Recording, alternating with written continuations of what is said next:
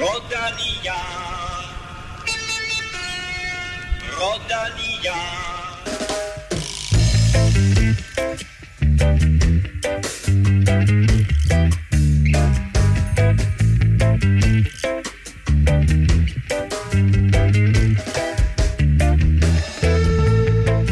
Ingen vil Europa podcast uden en dansk sejr. Emma Norsgaard vandt sin første Tour de France-etape i den forgangne uge. Vi taler mere om Tour de France Femme senere. Men ellers så står den her udsendelse altså i V M i Glasgows tegn, og mere specifikt mændenes eliteløb på søndag. Øh, Elming han er vist til noget håndbold i Jylland, som han elsker, øh, Stefan. Så jeg, jeg må nøjes med dig, Stefan Djurhus. Øh, velkommen til. Øh, hvor meget glæder du dig til V M? Øh, vildt, vildt meget. Altså, V M er jo højdepunktet, øh, synes jeg. På, på året. Det er det største endagsløb i, i min verden i hvert fald, og glæder mig enormt meget til at se det. Jeg tror lige efter den der Tour de France blues der, så, så er jeg begyndt at glæde mig rigtig meget til, til V M. Det er lidt tidligt, så det føles lidt mærkeligt. Det er lidt tidligt. Jeg, tænkte, Men, jeg kunne godt have tænkt mig, at den lå lidt senere. Jeg synes, man skal, man skal dybere ned i sin, i, sin, øh, i sin depression efter, efter Tour de France. Det lyder meget mørkt. Så, ja. man, øh, så, man, øh, så man er klar der i, i oktober, ikke? Jo, der er, også, der er altid noget at se frem til, når, når du har V M, som ligesom lukker alt af. Ja. Altså, ved jeg ikke, så er der Kina bagefter, men det er der ikke nogen, der gider at se. Så, øh, så og Lombardiet. Hvad? Og Lombardiet. Ja, det er rigtigt. Men øh, vi skal tale meget om V M i dag. Vi skal tale meget om det her linjeløb. Vi skal tale meget om det danske hold, som jo stiller med måske et af de stærkeste hold, vi, vi nogensinde har stillet med ved sådan et, et stævne. Men øh, først så skal vi lige også lige have sagt øh, kæmpe tak, som altid, til alle jer, der lytter med. Og øh, en endnu større tak til alle dem, der støtter på, på tier punktum d k. I er årsagen til, at vi kan blive ved med at udkomme. Øh, også i dag og i næste uge er der faktisk en lille ekstra lækkerbisken af en præmie til, øh, til jer, der støtter på tier punktum d k. Udover den savnomspundne Vel Europa Cup. Øh, mere om det senere. Mit navn det er Kim Plesner, og du lytter til Vel Europa Podcast.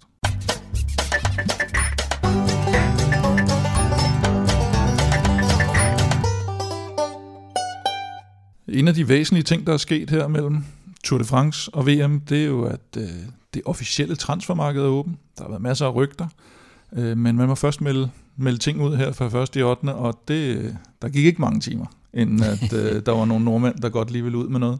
Ja, jamen det, det havde man jo hørt i, ja, i månedsvis, at øh, der var snak om øh, Magnus Kort, som jo også havde taget sin ferie i, i Norge, og hvis der er fundet en norsk kæreste, og jeg ved ikke hvad, det hele er blevet norsk øh, for, for Magnus Kort, ikke? Og, øh, og nu skifter han så til, til Uno X på en treårig kontrakt. Samtidig så har de også lavet et andet rigtig, rigtig stort indkøb for Norge, øh, Andreas Lignesund, som jo ja. øh, har været helt med fremme i Giroen, og øh, ja, generelt er jo kæmpestort øh, talent og klassements øh, håb, så... Øh, Så der, der er store forstærkninger på vej til, til Uno X, som jo med de her moves også, kan man se, de virkelig prøver at gå efter den der World Tour-licens fra om tyve seksogtyve. Ja. Ja. Ja, de har jo hentet stort set alt, hvad de kan hente hjem nu. Snart af, af norske ja, rytter, ja. Der, der er ikke meget tilbage. Og det er også fedt, at de holder sig på den der, det er norsk og dansk, det er ja. det, de henter. Altså det synes jeg... Ja. Det er sådan, øh, jeg, tør man, jeg tør næsten ikke sige øh, racerent, men øh, nej, det, det, nej, det, nej, det sagde det, du ikke. Nej, det klipper vi ud. Men, ja. øh. Men tyve seksogtyve, der er nogle andre, der også gerne vil have fat i en, en World Tour licens der, øh, med Fabian Cancellara i spidsen. Mm. Og øh, man kan sige, hvis, øh, hvis Uno X de var hurtige til at, at melde ud, at de havde skrevet med Magnus Kort, så, øh, så gik der lidt længere tid inden Tudor, de, de meldte ud, men mm. så meldte de også ud. Det må man sige, altså de, de får hentet øh, syv mand øh, til holdet, og øh, ret store navne i blandt de her syv øh, personer. Øh, det er jo Matteo Trentin, det er øh, Alberto Dainese, det er Marius Merhofer og Michael Storer, øh, som vi jo lige kommer tilbage til øh, ja, senere. Men altså, det er, det, det er ret store navne, og, og vidner også om, at, at Tudor de, de planlægger også at blive et, et, et, et af de her større hold øh, hen ad vejen. Jeg synes, det, det er kæmpestort, at de laver de her moves. Altså nu, nu kan man sige, på det hold, de havde før, så kan man sige, jamen de har jo selvfølgelig øh, øh, Kamp på holdet, mm. øh, Alexander Kamp og, øh, og Changizi på holdet og sådan noget, men ikke noget, hvor man kan sige, nu, nu går de virkelig efter den der World Tour licens, som jeg tror, eller de gerne vil, vil til. Nej, de største. Nej, det var vel Reichenbach, der var noget af det største, ikke? Jo, sådan noget. Øh, men, men jeg synes også, der er en, man kan godt lidt sådan sammenligne de to projekter, kan man ikke? Altså det virker som to projekter, mm. der øh, på hver deres måde er ekstremt seriøse, og ligesom det virker som om setup'et rundt omkring holdet mm. er meget seriøst. Altså det virker som sådan et hold, når man skal ud og skrive nye kontrakter, man tænker, ah, der, der kunne jeg faktisk godt, der kunne jeg måske godt tænke mig at køre lidt. Ja, det tror jeg, og jeg tror også, at de hold netop øh, har fundet det store checkhæfte frem. Altså, så det kan man se på nogle af de, øh, mm. de moves, der bliver gjort. Jeg tror også, at, nu ved jeg, nu har jeg ikke, fordi jeg har hørt noget direkte fra, fra Alexander Kamp, men altså, han skiftede, kan man sige, ned til Tudor, efter en succesfuld øh, sæson, hvor han jo var med i toppen i, i Amstel Gold Race blandt andet. Øhm, så, så jeg tror også, det er nogen, som, øh, som har et godt ry. Altså, ellers så hiver de heller ikke sådan en mand som Trentin ind, altså, som stadig har, har rigtig meget i sig og kommer fra U A E som et af de rigeste hold. Så, øh, så man kan virkelig godt se, at de er altså kommet til, til penge, øh, begge hold. Og U A E, de, de er heller ikke færdige med at bruge penge?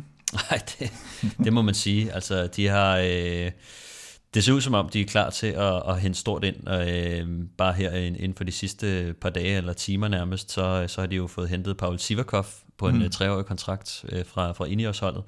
Øhm, så der mister Ineos jo selvfølgelig en, en, en, kan man sige, en profil, men ikke det klassementshåb, tror jeg, som de havde håbet og troet på, øh, fordi han var jo, kan man sige, den her... Ja. Øh, hvad hedder det, Tour de l'Avenir vinder, som måske kunne blive en, en Tour de France vinder en dag. Og der kan man godt se nu, at selvom man har et rasende højt niveau øh, og kan vinde cykelløb, øh, så bliver det måske ikke helt en uh, Tour de France. Øh. Så der går han lidt, han minder måske lidt om, det lyder rigtig tarveligt nu, men det, med, lidt om en Soler. En, øh, jo, men er det, ikke, er, er det ikke en fortsættelse af det, han er i gang med nu? Sivakov og sige, okay, jeg har opgivet nu. Det, jeg bliver ikke det der store, øh, og det, det var jeg i gang med, som du siger, på Ineos, og nu, nu endegyldigt, så siger jeg, nu vil jeg godt lige ja. have en, det store checkhæfte, men så affinder jeg mig med, fordi der er jo ligesom Pogaccia Klart. og Juso og hvad der er, og Almeida. Altså ja, Ineos er jo, er jo også nogen, der betaler øh, en god hyre, øh, mm. men er også super svært, kan man sige, øh, og super seriøst program at, at være under. Øhm, så det er jo, kan man sige, det, der kommer man over til, til et U A E-hold, hvor at der måske er lidt mere frihed, øh, måske mm. lidt mere løn også. Øhm, og så samtidig så kan man sige, jamen, så kan det være, at han kan gå efter noget andet, men det virker som om, at at det, der er tilbage at kæmpe om, altså det er måske en Vuelta, men, øh, men hvem ved, altså, fordi de har jo også Almeida, som ligesom sidder tungt på ja, den der Giro d'Italia. Og Ayuso også, ikke? Og Ayuso, der ja. skal have øh, Vueltaen formentlig. Jo. Ja. Og så Niels Pollitt, øh, hvis vi tænker Tour de France sammenhæng, så er det jo, det er jo ikke ligefrem sådan nogen, der sender folk i udbrud. Jo, Trentin var lidt hist og pist i udbrud, ja. men, men, men det er vel mere set som en styrkelse af den her Laringen, Mikkel Bjerg øh, øh, del af holdet. Det kunne jeg forestille mig. Altså, de, hvis, hvis de vil have med til, til Tour de France, så er han jo en, en brølstærk, og vi så ham også i, i faktisk sent i anden uge og tredje uge, mm. hvordan han jo nærmest også kunne være med i bjergene, fordi han var så brølstærk og, og holdbar, så, så virkelig en, en stærk profil at få ind for dem, og, og måske også, kan man sige, en styrkelse af deres, hvad hedder det, klassikerhold, altså fordi at, øh, han kan jo også godt være med i, i nogle af de her, man siger, Brostens klassikere, øh, måske ikke de mest kuperede, eksplosive, øh, men, øh, men der kan han jo også godt øh, være, være stor for dem, ikke? Jo. Mauro Schmidt skifter fra Jake, eller fra, fra øh, hvad Quickstep. hedder det, Quickstep, Sudal Quickstep, til Jayco på en, øh, på en treårig kontrakt, mm. og så er der et, et lidt mere spektakulært skift, men det, det vil jeg egentlig godt tage i sammenhæng med, at vi har fået sådan en, en lille forspørgsel fra en, en lytter om, om, om det her helt generelt omkring transfers i cykelsporten, fordi mm. hvis man sidder og ser fodbold for eksempel, så er det jo sådan, der er jo også transfersæson lige nu, og det er jo, de fleste kender nok Rasmus Højlund og, og, og Manchester United-historien, og var det fireoghalvfems millioner pund og sådan noget. Mm. Når man skifter hold mellem øh, på cykelholdene, er der så også sådan, at der er penge imellem de forskellige hold? Nej, det er der ikke. Øhm, det er meget, meget sjældent set, og ikke noget, som der bliver snakket om. Det er ikke sådan, at holdene sådan decideret handler med hinanden. Mm. Øhm, vi så, at der var noget med Jay Vine, øh, som så er den, den seneste historie, øh, hvor, at, øh, hvor at han bliver ligesom købt ud ja. øh, af Alpecin-holdet til U A E. Øh, Men ellers så er det noget, der sker ekstremt sjældent. Ikke? Og, og den der med, med Jay Vine er jo også kun fordi, at han var jo en minimumskontraktrytter, mm. øh, som der så kommer et storhold og siger, vi kunne måske godt lige betale en lille sum for at få ham fri. Øh, og der var de så lidt for... Øh... Ja, og så er det de helt store, som nu øh, det rygte, vi har talt om også et par gange med, med Remco, hvor øh, der rygter ja. om, at Ineos vil gå ud ja. og købe ham ud. Ja. Man har set før også nogle gange, at nogle rytter selv har købt sig ud, fordi de netop vil til et større hold, eller ved, de på længere sigt kommer til at tjene på det. Yeah. Og helt tilbage til U S Postal, tror jeg det var, Lance Armstrong, hvor Roberto Heras blev købt, mm. købt ud af Kelmeo, som var en af de største konkurrenter, mm. og så skulle han overlege hjælperytter for, for Lance Armstrong, mener jeg også blev... Yeah. blev købt øh, uden, uden, for, eller ud, uden at kontrakten var udløbet, yeah. men ellers så er det jo det her med, at en kontrakt udløber, det er det vi taler om, et kontrakt, man er i kontraktår, yeah. man skal gøre sig til over for nye, og så skifter man. Det man, det man så ellers ser, øh, det er, at øh, folk bare går ud af deres, de bare bliver enige om at afslutte samarbejdet, og så mm. skifter de hold. Altså det har man jo ja. set, det har vi jo snakket en del om med de her unge D S M-ryttere, øh, ja. hvor man siger, jamen de gider ikke at køre for holdet mere, de er blevet uvenner, kan man sige, så at sige, og så... Øh, og så skifter de, altså så dropper de bare samarbejdet. Altså ja. så på den måde er det en, en, en lidt mere stilfærdig måde at skifte hold på mange gange, hvor man kan sige, jamen de, de bliver ikke tvunget sådan i samme grad til sådan at blive øh, og, og blive solgt til, til andre klubber. Og så er der jo den her ene øh, lille anden ting, man kan gøre, som er blevet lidt mere normalt på det seneste, før i tiden så man det aldrig, men det at skifte midt i sæsonen. Altså per, mm. per første august, som vi så har til, et tilfælde af her. Vi talte jo i foråret om, øh, om det her med Arnaud Demare, han ikke kom med til Tour de France, og var rigtig gal i skralden over mm. det, og nu, nu er der kommet en, en konsekvens af det. ja, dem, øh, Arnaud Demare, han skifter øh, til Arkea Samsic med... Øh, med øjeblikkelig virkning, ja. øh, og, øh, og det gør han, øh, eller han bliver på Arkea-hold indtil øh, til tyve femogtyve, så det er jo et kæmpestort fransk move øh, ja. der, og øh, han har jo været, kan man sige, bannerfører og leder på, på det hold i mange år, og øh, det er ligesom om, at øh, det der Thibaut Pinot og, og øh, klassementsting, øh, og de måske ikke helt har givet ham den opbakning, som, øh, mm. som han har fortjent, så det er jo ikke sådan, jeg tror mere, at... Øh, at nu er han blevet træt af den måde, de har satset på. Øh, fordi ellers så har de jo haft kanon meget succes med de meget på holdet. Øh, mm. Og han har haft øh, nogle faste rytter omkring sig. Øh, men øh, men der, man kan godt se, der er noget i forhold til løbsprogrammer og udtalelse, der er gået helt galt for, for andre. Ja, så har han måske ikke haft så meget succes i Tour de France lige netop, som, som de jo er ekstremt opmærksom på at have, mm. og have, have god eksponering i. Og så var der en lille, hvad hedder det, Little Trek.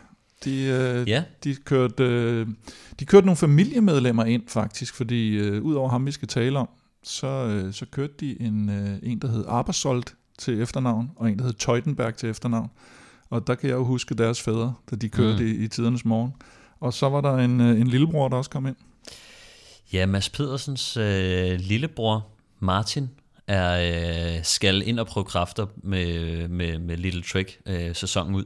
Og øh, det er jo på den her såkaldte stagiaire-kontrakt. Det er det for Malta, ja. Det var det, han kører for det danske hold, øh, restaurant øh, Sui Karl Ras, øh, kontinentalniveau, og øh, kan man sige, han har udmærket sig øh, ved, ved nogle lejligheder, synes jeg, hvor man kan se, okay, der er faktisk et potentiale der, og det sjove ved ham er jo, at han netop ikke har cyklet sig seriøst i særlig lang tid. Mm. Så det er første år, at øh, han kører på... Øh, hvad hedder det, øh, på kontinentalniveau, så det er, jo, det er jo spændende for ham. Jeg kan huske fra starten af sæsonen, at øh, han, han blev nummer to på en, øh, på en etape i Olympias Tour, ja. som er ret stort, hvor jeg tænkte sådan, okay, øh, ja. siden da kan man sige, er resultaterne også, kan man sige, stillet lidt af, men, øh, men det, det, det er vildt at se, at han, kan man sige, for et år siden, kan man sige, midten af sidste sæson startede på kontinentalniveau, og allerede nu kan være med i U C I-løb, og det er også noget af det, som gør, at, at Mads og, kan man sige, Trek har været sådan, mm. okay, men lad os lige prøve at hive ham ind og se, øh, hvis vi smider ham, øh, smider ham ud i de store løb, øh, har han så niveau til at, til at hænge på, og, og ja, og, og ofte, når man tager folk ind som stagiaire, så er det med henblik på,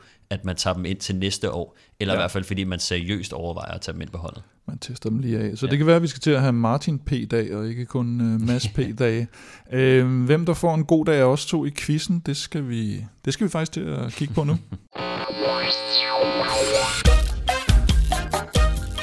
Fordi selvom Elming han ikke er her, så, uh, så gennemfører vi simpelthen en quiz, og vi har fået, vi har fået Elming til at sende os et spørgsmål, som øh, vi begge to, eller som ingen af os har set, som vi afslører nu, eller som jeg afslører nu over for Stefan. Og der står her, hvad er den eneste nation, der har ryddet podiet til V M? Altså har nappet både guld, sølv og bronze. Okay. Mm-hmm. Så jeg gætter på, at det her, det, det gælder herrenes øh, landevejsløb, ikke? Men vi får ikke, ja. Ja, men vi får ikke mulighed for at stille opfølgende spørgsmål. Nej, det gør vi ikke i dag. Det gør vi ikke i dag. Men det må vi gå ud fra, da ja. det er det, udsendelsen handler om. Okay, den eneste ja. nation, der har taget både et, to og tre mm. ved, øh, må vi formode, herrenes elite linjeløbs V M mm. i landevejscykling. så, så vi for herre. Ja, ja. Sagde jeg det? Ja, ja, det sagde jeg ja, ja. Øhm, stillingen, den er nitten atten til mig. Du har, så vidt jeg ved, stadigvæk serveretten, fordi den blev uafgjort sidste gang, var det ikke sådan? Eller vi, ja, vi, vi kiksede, vi kiksede fejl sidste gang. Det må jeg have. Så øh, vi har en times tid til at, at sidde og tænke lidt over den, mm. og så finder vi ud af, hvad, om Elming har skrevet det rigtige svar, når, når vi kommer senere. Øh, jeg skal huske at meddele en ting, det er, lad nu være med at google. Den form, du kommer ud af, Tour de France-mand nu, hvordan ser den ud i forhold til V M? Altså, de her striber bliver forhåbentlig større og sidder på brystet om fjorten dage. Fedt, tak for det. Sådan lød det, da Elming interviewede Mads P. på Champs-Élysées for, hvad er det, halvanden uge siden? Ja. Ambitionerne, ambitionerne og selvtilliden høj for, for i den danske lejr. Øh, linjeløbet køres, som vi var inde på, allerede på søndag, som noget af det første ved, ved V M i Glasgow, Stefan. Ruten har der været talt meget om. Kan du ikke lige bare sådan riste den op i, i sådan overordnet tilstand? Jo, jo, meget gerne. Den er jo lang, som V M jo er. to hundrede og enoghalvfjerds kilometer lang. Alt i alt er der tre tusind fem hundrede og halvfjerds højdemeter på, og den går fra Edinburgh til Glasgow. Så det er ligesom topline, ikke? Mm. De første et hundrede og tyve kilometer, der sker ikke særlig meget. Altså det er, det er vejen fra Edinburgh ind til omgangen i Glasgow. Og øhm, jeg vil sige, altså efter halvfjerds kilometer, så kommer de over en, en fire kilometer blød bakke, som hedder Carron Valley, øh, som ikke er noget specielt. Mest fordi, at den ikke stiger med så meget, så, det, så gør det ikke så meget, at den er, den er fire kilometer lang. Sådan femten kilometer senere, så, øh, så rammer de, kan man sige, det som der, hvis man kigger på profilen, ligner det største øh, bjerg eller bakke, og den hedder Crow Road, og er en bakke, eller ja, bakke vil jeg nok mere kalde det endnu, selvom den er fem komma syv kilometer lang og stiger med fire procent i snit, mm. til et V M, når der er så mange i, i feltet, øh, og det kommer på så tidligt, øh, så tror jeg bare, at de kommer til at skøjte lige hen over den. Jeg tror ikke, det kommer til at blive... Ja, der er nogen, der sætter tempo på, fordi de vil have gjort løbet lidt hårdere, end, ja, og så ryger der nogen for små nationer af bagved. Ja, formentlig øh, ryger der nogle afrikanske rytter øh, nede i, i bagenden, ikke? Øh, men det, det tror jeg også er det. Altså, jeg tror, de fleste med, med bare en lille smule niveau kommer, kommer med hen over den der, så det er heller ikke noget, hvor man tænker, hvis man tænker, at man, øh, Mørkøv kan han komme med hen over den, hvis der bliver angrebet og så videre. Det, jeg tror ikke, det bliver noget problem for, for nogen øh, at komme hen over den. Men det, der er sjovt, det er, når vi kommer ind på omgangen. Mm. Øh, fordi at øh, på den her omgang, der er der en masse små bakker. Øh, mest markant øh, er det den, der hedder Montrose Street, øh, der dog kun er to hundrede meter lang, men stiger med syv komma syv procent i snit. Så når vi kommer fra turen og det her, og snakker det her med syv komma syv og to hundrede meter og sådan noget, så lyder det jo som absolut ingenting. Men jeg synes, noget af det, som vi har set til D M også, mm. den omgang derinde, der er der også nogle to hundrede meters bakker, og når man kommer ind og kører sådan nogle omgange, og de kommer igen og igen, og der ja. bliver angrebet, så kan, det her, så kan de der bakker derinde på, på omgangen i Glasgow godt komme til at gøre rigtig, rigtig ondt, og skabe rigtig meget skade. Dels den akkumulerede træthed, og så er der også, det ved jeg i hvert fald, at der er den der forskel på rytter, der er nogen, der godt kan lide at køre omgang, og nogen, der hader at køre omgang. ja. så, så det sætter sig også i hovedet på nogen, at de bliver trætte ja. både i benene, og i Klar. hovedet, jo flere omgange de skal rundt. Ja, men der, jeg tror, det der med at køre, det er jo selvfølgelig et mindset at køre, køre et V M, og selvfølgelig skal man være meget udholden øh, som, som ryttertype. Øh, det er ikke bare, altså, det er ikke for sjov, at, at der er nogen, der, der er gode. Altså, mm. det ligger rent fysisk og mentalt, øh, er det en ting. Øhm, og, øhm, og, og det er bare, det er lidt øh, en, en, en fed rute på den måde, at, at som, selvom der kommer en del bakker på den, den er fjorten kilometer lang, øh, ruten mm. inde i, i Glasgow, der er et par bakker.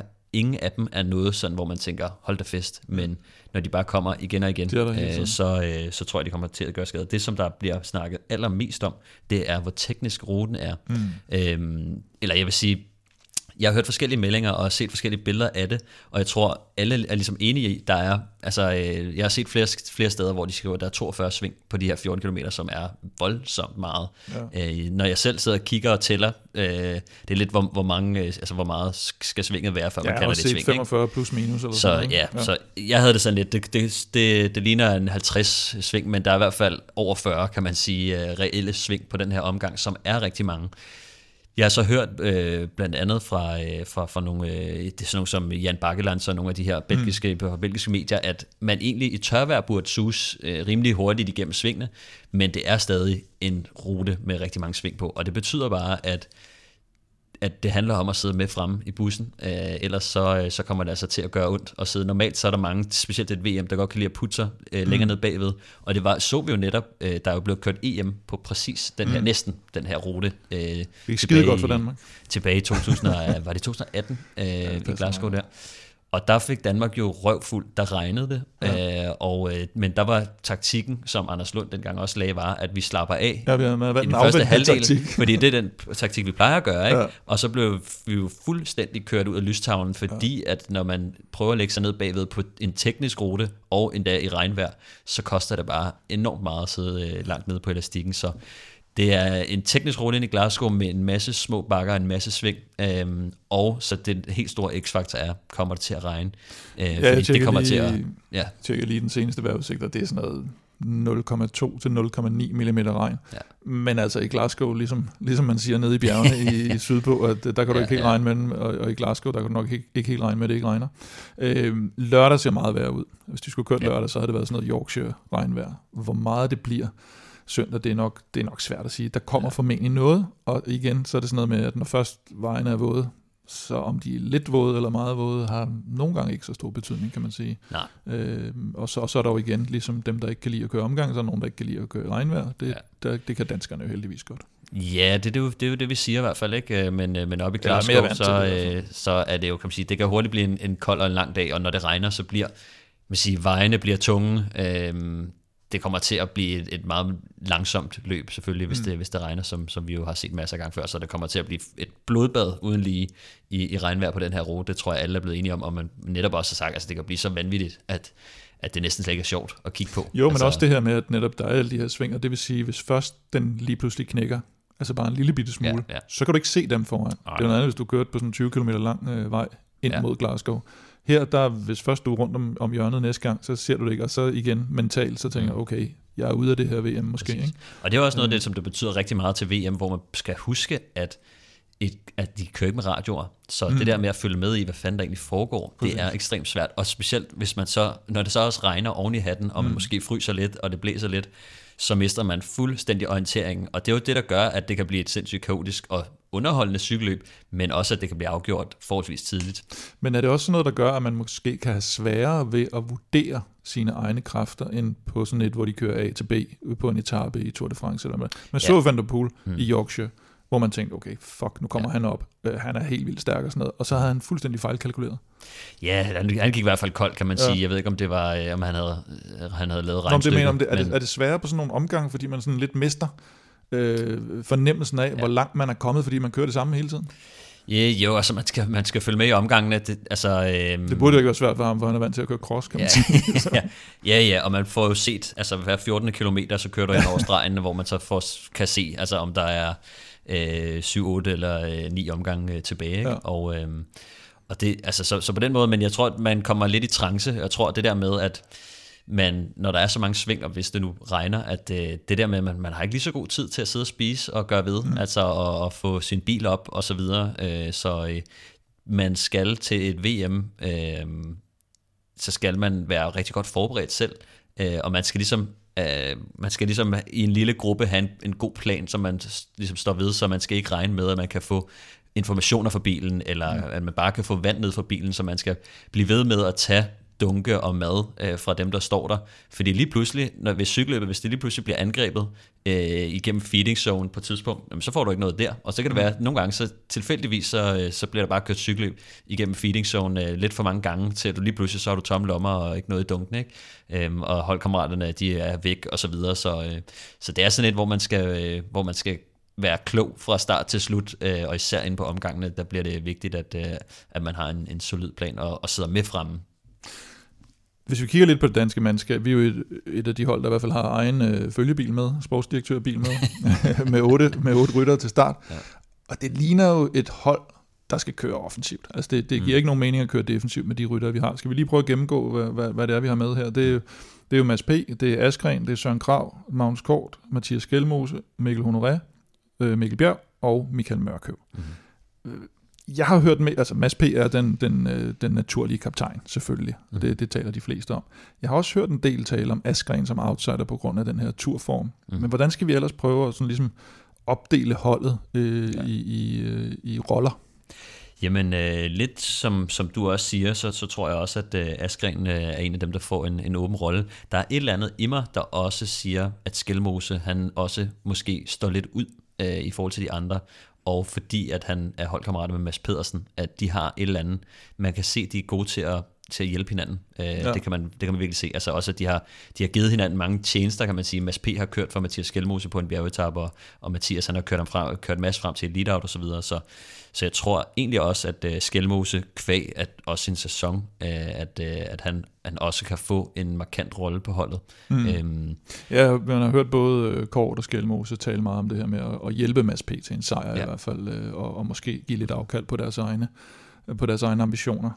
Men nogle gange er det at blive sendt ud som en offensiv forpost jo også noget, ja. der lige pludselig kan, kan ja, ja. ende i en chance, men også være et, et rigtig godt taktisk udspil for, for Danmark.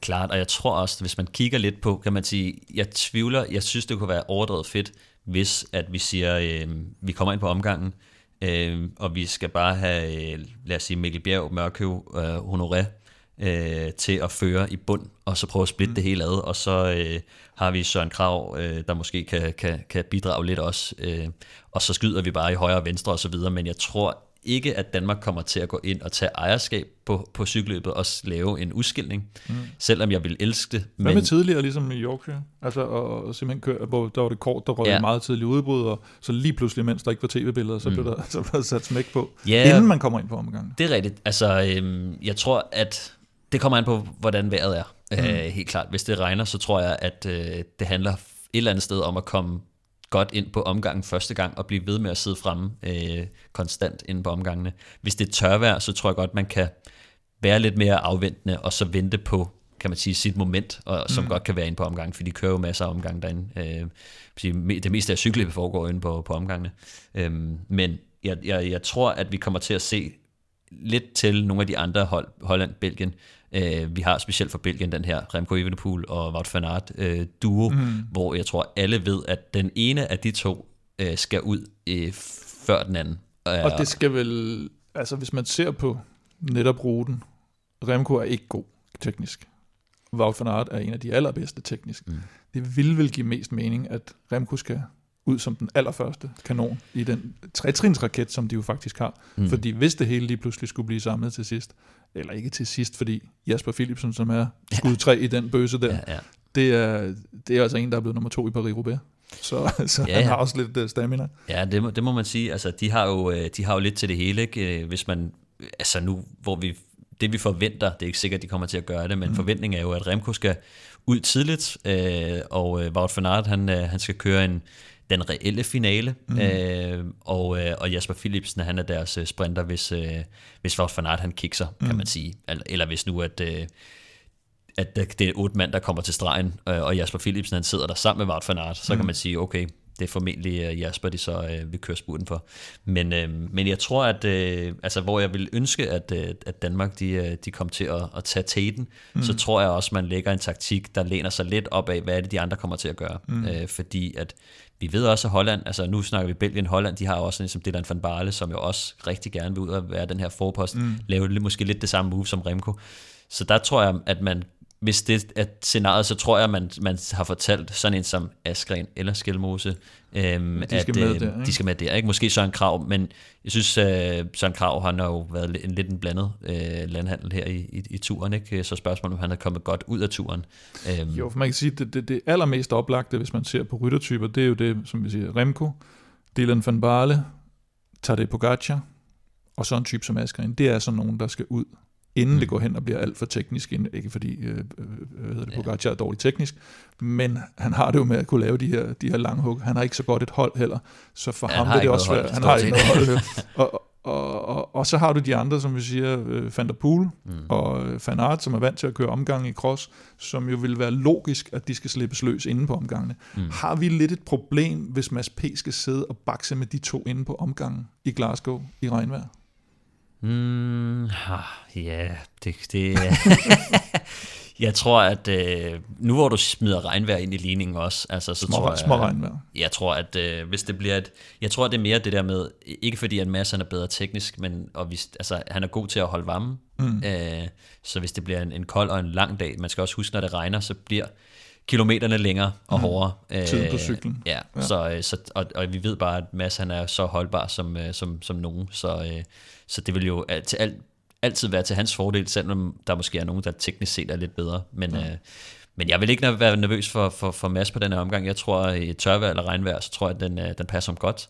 Jeg tror, det kommer til at, at handle om det taktiske til meget høj grad. Mm. Øh, og det, det, der skal de altså være klar. Og det er derfor, jeg også tror, at Skjelmose, det er ligesom, om de ved, hvor de har hinanden. Øh, derfor tror jeg også, at Skjelmose, han automatisk, fordi at Mads, han er kaptajn, automatisk får en større rolle, fordi at Mads, han ved præcis, hvad han kan, mm. og han, han stoler på ham, og han ved, at, at Mathias også er ærlig med sine kræfter, og hvis han ikke har benene, så hjælper han Mads. Øh, mm. Så du ved, de ved, at kan man sige, intentionerne er, er rene der, hvor at man måske godt kan stille spørgsmålstegn ved nogle andre kombinationer, øh, uden sådan at, at nævne direkte navne. Ja, og, og vi så jo turen en etape, hvor, hvor det er ret tydeligt, at Mads P. måske var den allerstærkeste på dagen, mm. men hvor han ikke har noget hold. Han ja. har ikke fået nogen holdkammerater med i udbud.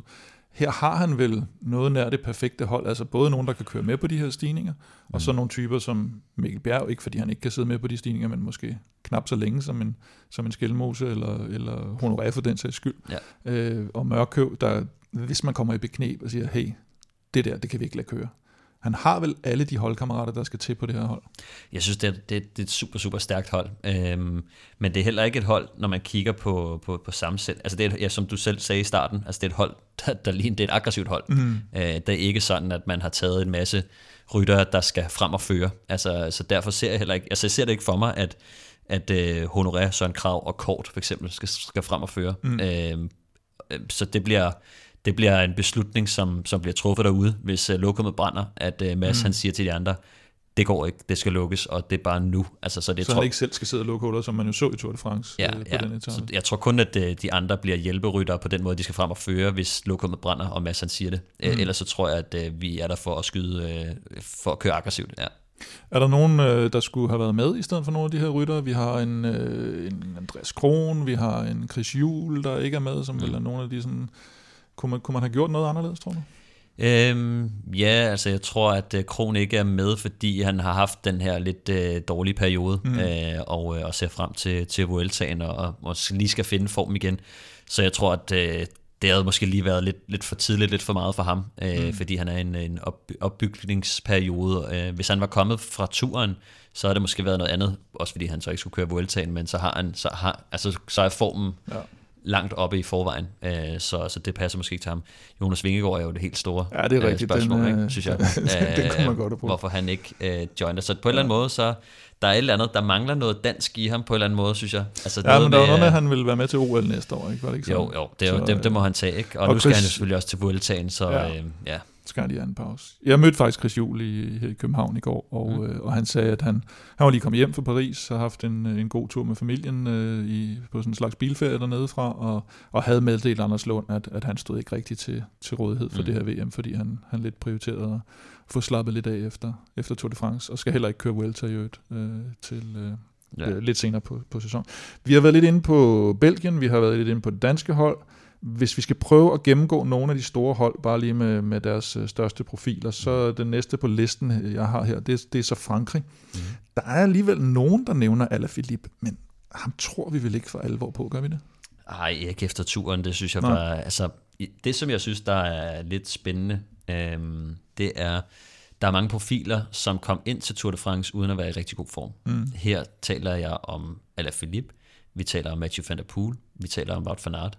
Øh, så der er mange store profiler, som, som, netop har, som netop snakkede om V M, da de kom ind til turen, mm. at de skulle ikke være øh, super, super klar fra start, fordi at de også havde det her V M bagefter. Øh, så de på en eller anden måde har brugt Tour de France som en, kan man sige, en del af træningen. Så på den måde, jeg, jeg tror ikke på den måde, vi så Alaphilippe køre Tour de France på med alle de der angreb, og han, han var slet ikke i nærheden af at, mm. at have noget niveau, og havde det heller ikke inden da. Jeg ved godt, han, han vandt den der etape ja. i Dauphiné, som var flot, hvor vi tænkte, nu er han der, men øh, så viste han overhovedet ikke noget i... Øh, mm. Så, så altså, Jeg tror, at han kommer til at være lidt bedre end turen, øh, men jeg tror simpelthen ikke øh, med det niveau, han har vist.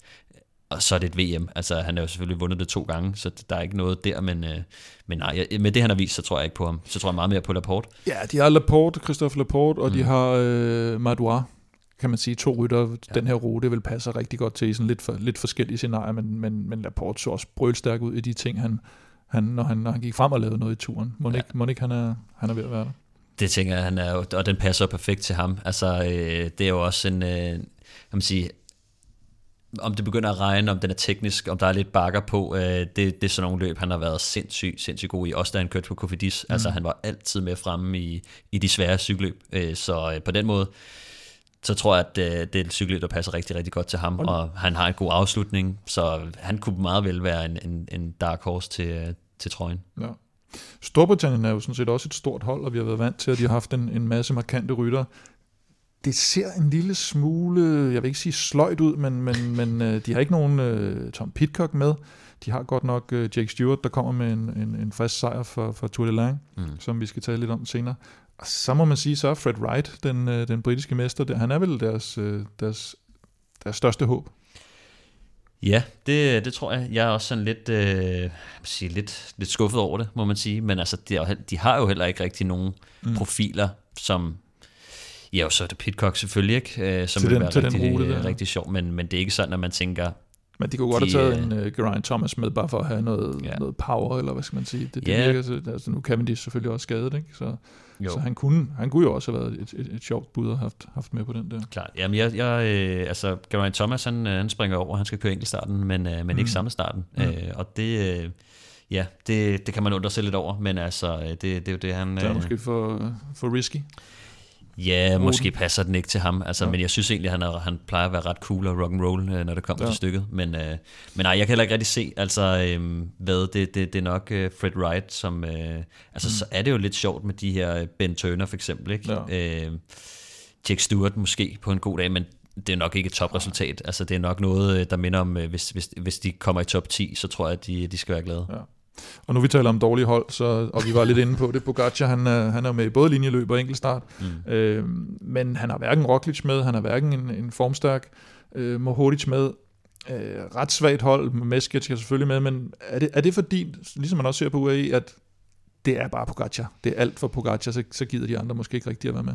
Ja, formentlig, altså jeg tror altså Primož Roglic øh, ville måske heller ikke kunne gøre forskellen, mm. altså han er jo lidt mere rendyrket bjergrytter end, end Pogacar er jo selvfølgelig også bjergrytter, men, men har jo vist, hvor, hvor god han kan være i de her klassikere. Øhm. Men Mohoric er jo... Mohoric tabte sig i ja. turen, øh, ligger lige nu og, og fører Polen rundt. Det virker næsten underligt. Klart. Øh, det forstår jeg faktisk heller ikke. Øh, mm. Det må jeg indrømme. Øh, men det kan der være flere årsager til. Øh, det er jo også typisk noget, som øh, der bliver meldt ud lidt øh, tidligere, ikke? Og der bliver lagt en plan for. Øh, Mohoric, som så vi jo også, altså han er Gået, gået all in på, på at blive klar til, til Tour de France, og, mm. øh, og ligger også og kører, kører andre cykelløb nu, så, øh, så ja, det, det kan også være noget med, med, hvordan man strikker programmet sammen, og truppen måske er udtaget, når han ligesom ja. finder ud af, at han har ramt formen osv. Jeg blev jo glad her for, var det en lille uges tid siden, da jeg så det spanske hold, og, og ham her, Oya Lascano, han, han var så med, vores lille favorit ja. der, der der er stærk som en okse, men måske, ikke brug, måske misbruger sine kræfter lidt. Men nu har han taget af igen. Så, så det er lidt ærgerligt for, for det spanske hold, set fra mit synspunkt i hvert fald. Jonas Aguirre er til gengæld på og kommer formstærk mm-hmm. ud af turen. Ivan Garcia, Garcia og øh, Alexander Mburu er hurtige og holdbare, men det er vel svært at se en spansk vinder i det her løb, ikke? Jo, det er det. Altså, øh, jeg tror øh, selv i regnvejr og, og i Sagite, øh, med det, mm. selv med det niveau, han har vist, så, så tror jeg, at han har poweren til at være med på i et, et endagsløb. Altså, jeg synes, mm. han, han, han har været øh, rigtig, rigtig fed at se i, i nogle øh, bjergrige, regnfulde øh, cykelløb, men, øh, men ikke, ikke til et V M. Jeg tror, at, jeg tror heller ikke, når man kigger på Spaniens trup, Adam Budo lignede jo en, der kunne mm.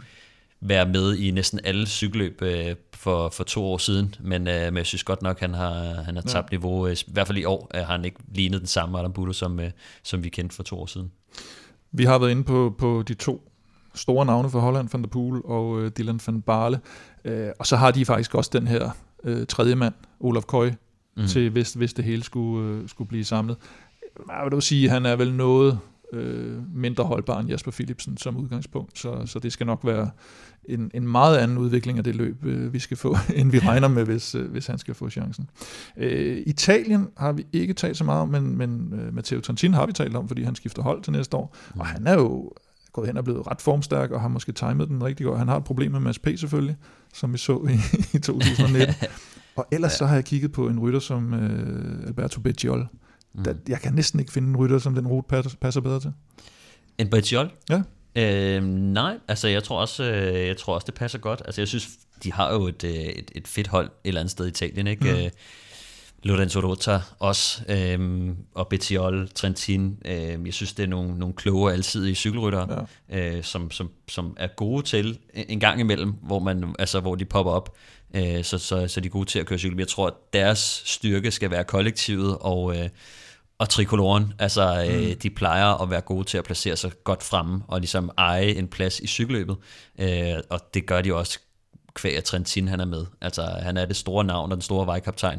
Øhm, så, så jeg tror, at kollektivt set, så tror jeg godt, de kan være farlige, men jeg er svært ved at se, at Bettiol går hen og vinder cykelløbet for mm. Italien, men, men øh, jeg tror virkelig, at, øh, jeg tror, at de er kloge nok til at kunne, øh, kunne være med, uanset om det, om det er tørt eller, eller vådt. Øh, to hold skal vi tale om nu, der begge har måttet stryge en rytter på grund af doping-suspendering. Mm. Det er jo alligevel lidt overraskende. Specielt den her australske Robert Stannard, som mm. var udtaget til, til linjeløbet, og så er blevet suspenderet for en forseelse, mens han var på Mitchelton Scott i to tusind atten til to tusind nitten. Uh, nu kører han for, for Alpecin de König, og de har så suspenderet ham, og der er ikke rigtig kommet noget ud om, hvad, hvad det var. I hvert fald ikke uh, sidst, jeg læste om det her uh, i, uh, i går aftes. Uh, det virker som en lidt underlig sag, og så uh, Superman Lopez, som øh, vi var inde på sidste gang, der blev øh, udtaget til V M for Colombia, mm. og, øh, og så, så tænkte U C I nok, da de så den startliste, og tænkte, ah, det, det, det skal vi altså ikke have noget af. Mm. Øh, han blev fyret for, fra Astana på grund af netop den sag, som de vil undersøge, og, og med baggrund i den undersøgelse har de så sagt, nu, nu suspenderer vi dig lige her. Og den, handler så, den sag handler om før Giroen sidste år. Øh, vi har jo talt meget om det her, specielt i forbindelse med, med de her spekulationer mod Vingegaard og sådan noget, der kommer under turen, om, om den her nye generation, og, og nu har vi så alligevel to aktuelle sager på sådan rimelig højt niveau, V M World Tour niveau. Mm. øh, Nairo Quintana, han kører heller ikke øh, cykelløb, og har ikke kørt siden februar de, de kolumbianske mesterskaber, og så øh, ham her, Alex Boudin fra A G to R, han er lige blevet suspenderet på grund af det her tramadol, mm. han havde i blodet i, øh, under årets Giro d'Italia. Mm. Øhm, hvordan hænger de her sammen med, at vi, vi lige har siddet og fortalt, at, øh, og rytterne har også fortalt, at det er noget helt andet nu, og hvad hva, hva, hva, hva sker der lige pludselig? Det er jo det, man kalder uheldig timing, ikke? Ej, jeg tror, altså, øhm, der er det der med Quintana, øhm, det tror jeg har noget at gøre med, altså hans sag er jo trukket i, i, i langdrag, ja. Og blevet gjort mere ud af det. Jeg tror også, grund til, at han nok ikke kører, for det er på grund af alderen, lønkrav, der er måske mange ting, der, der spiller ind der, ikke? Og folk måske ikke er klar til at trække ham ind med, med en lille cortege af hjælperytter og så videre, mm. ikke? Øh, selvom han har vist, at han, han har kunne køre stærkt og gjort det på Arkea, men, øh, men og så er der Superman Lopez, der er jo, altså, øh, kan man sige, hvor der har været så meget røg, at, øh, ja. At selv Vinukhodov, han måtte øh, trække stikket, inden det blev pinligt. Ja, der skal lidt til alligevel. Så, så, så ham vil jeg slet ikke øh, snakke om. Altså det der, Det, men det, der er jo noget, noget andet, den, den, den, den gamle, ja, gamle, det er også underligt at kalde Superman Lopez og Quintana for gamle selvfølgelig, men der var den her første generation, som også Betancourt og, og nogle typer der, mm. der kommer over, at den generation af kolumbianer, den har jo aldrig haft det sådan et superry øh, i den europæiske cykelsport, kan vi jo godt være ærlige at sige. Øh, jeg aner ikke, hvordan det står til med, med de nye kolumbianer, men den, den ved jeg i hvert fald altid har haft sådan en, hvor man så en lille smule skævt til dem fra, ja. Fra europæisk side. Det gjorde man, og øh, måske også med god grund. Øh, det var lidt svært at teste folk, kan man sige, og så lige pludselig så kom ja. De til Europa og kørte øh, rasende hurtigt, og ofte var de slået sammen med nogle øh, også gamle, tidligere suspekte folk, fra, øh, ofte fra Italien. Ikke? Øh, mm. Så der er nogle kombinationer, som har set lidt øh, sjove ud, men i forhold til nogle af de andre sager, Robert Stannard, øh, Alex Boudin, mm. der synes jeg, at det er... Nu ved vi ikke helt så meget om Robert Stannard-sagen ja. Endnu. Vi ved bare, at den er fire år gammel. så øh, så jeg, jeg ved, vi må vente og se, hvad det er, men øh, det lyder som om, at, øh, at det lyder ikke som det mest seriøse. Altså, øh, mm. men, øh, men de kan selvfølgelig ikke øh, tage ham med af en eller anden årsag, men, men det, det, det er mærkeligt, at den, den kommer tilbage. Vi kan bare ikke kommentere på det, før vi ved, hvilket stof Nej, det, det drejer sig om, men øh, normalt set, så er det sjældent, at man går fire år tilbage. Mm. Øh, f- I hvert fald, hvis der er noget stort på, på beding. Ikke? Så, øh, så det, men det bliver spændende at følge med i den, men, men, men, men nogle af de sager, kan man sige, på det generelle plan, Alex Bodang også med tramadol, altså, det er noget helt andet. Altså, det er, det er småtteriafdelingen, og det er ikke for at sige, at det er okay. Det, nej, nej. Men altså, tramadol var, kan man sige, var det tilbage i to tusind atten eller sådan noget, at, at man midtvejs i atten, tyve atten-sæsonen kom der et... Øh, blev det gjort ulovligt, men mm. mere at de årsager, at det var slørende på den måde. At, ja, inden for det, cykelsporten, det, fordi øh, generelt bliver det jo først gjort ulovligt, at det næste år, tror jeg, ja, eller, det er rigtigt, det omkring det er på, på, fra ja. Vadas side. Ja, så vi snakker om en stramning af nogle regler, som har flere årsager i sig, altså, mm. øh, men og man tager det jo ikke, man tager det jo også, fordi at det, kan man sige, sænker smertegrænsen en lille smule, men det er jo ikke sådan noget med, at man bliver meget bedre, men det er sådan noget med, at man kan lige smerte tærsken rykker sig måske en, lige, altså en brøkdel, ikke? Øh, og, men jeg vil sige, det, jeg synes, det er småtiksafdelingen, og så kan man sige, så kan man kalde det sindssygt, når vi snakker om tramadol, som har opioid i sig, mm. øh, så kan man øh, gøre det op og kalde det afhængigt, og det ene og det andet. Og det er slet ikke, det er slet ikke der, jeg vil hen af, men mm. det, er bare, det er meget, meget småt i forhold til, hvad man tidligere har set, så jeg vil ikke rigtig sammenligne det der. Nej, nej. Når man bare siger, at det er doping og doping, det, sådan ser jeg slet ikke på det. Nej.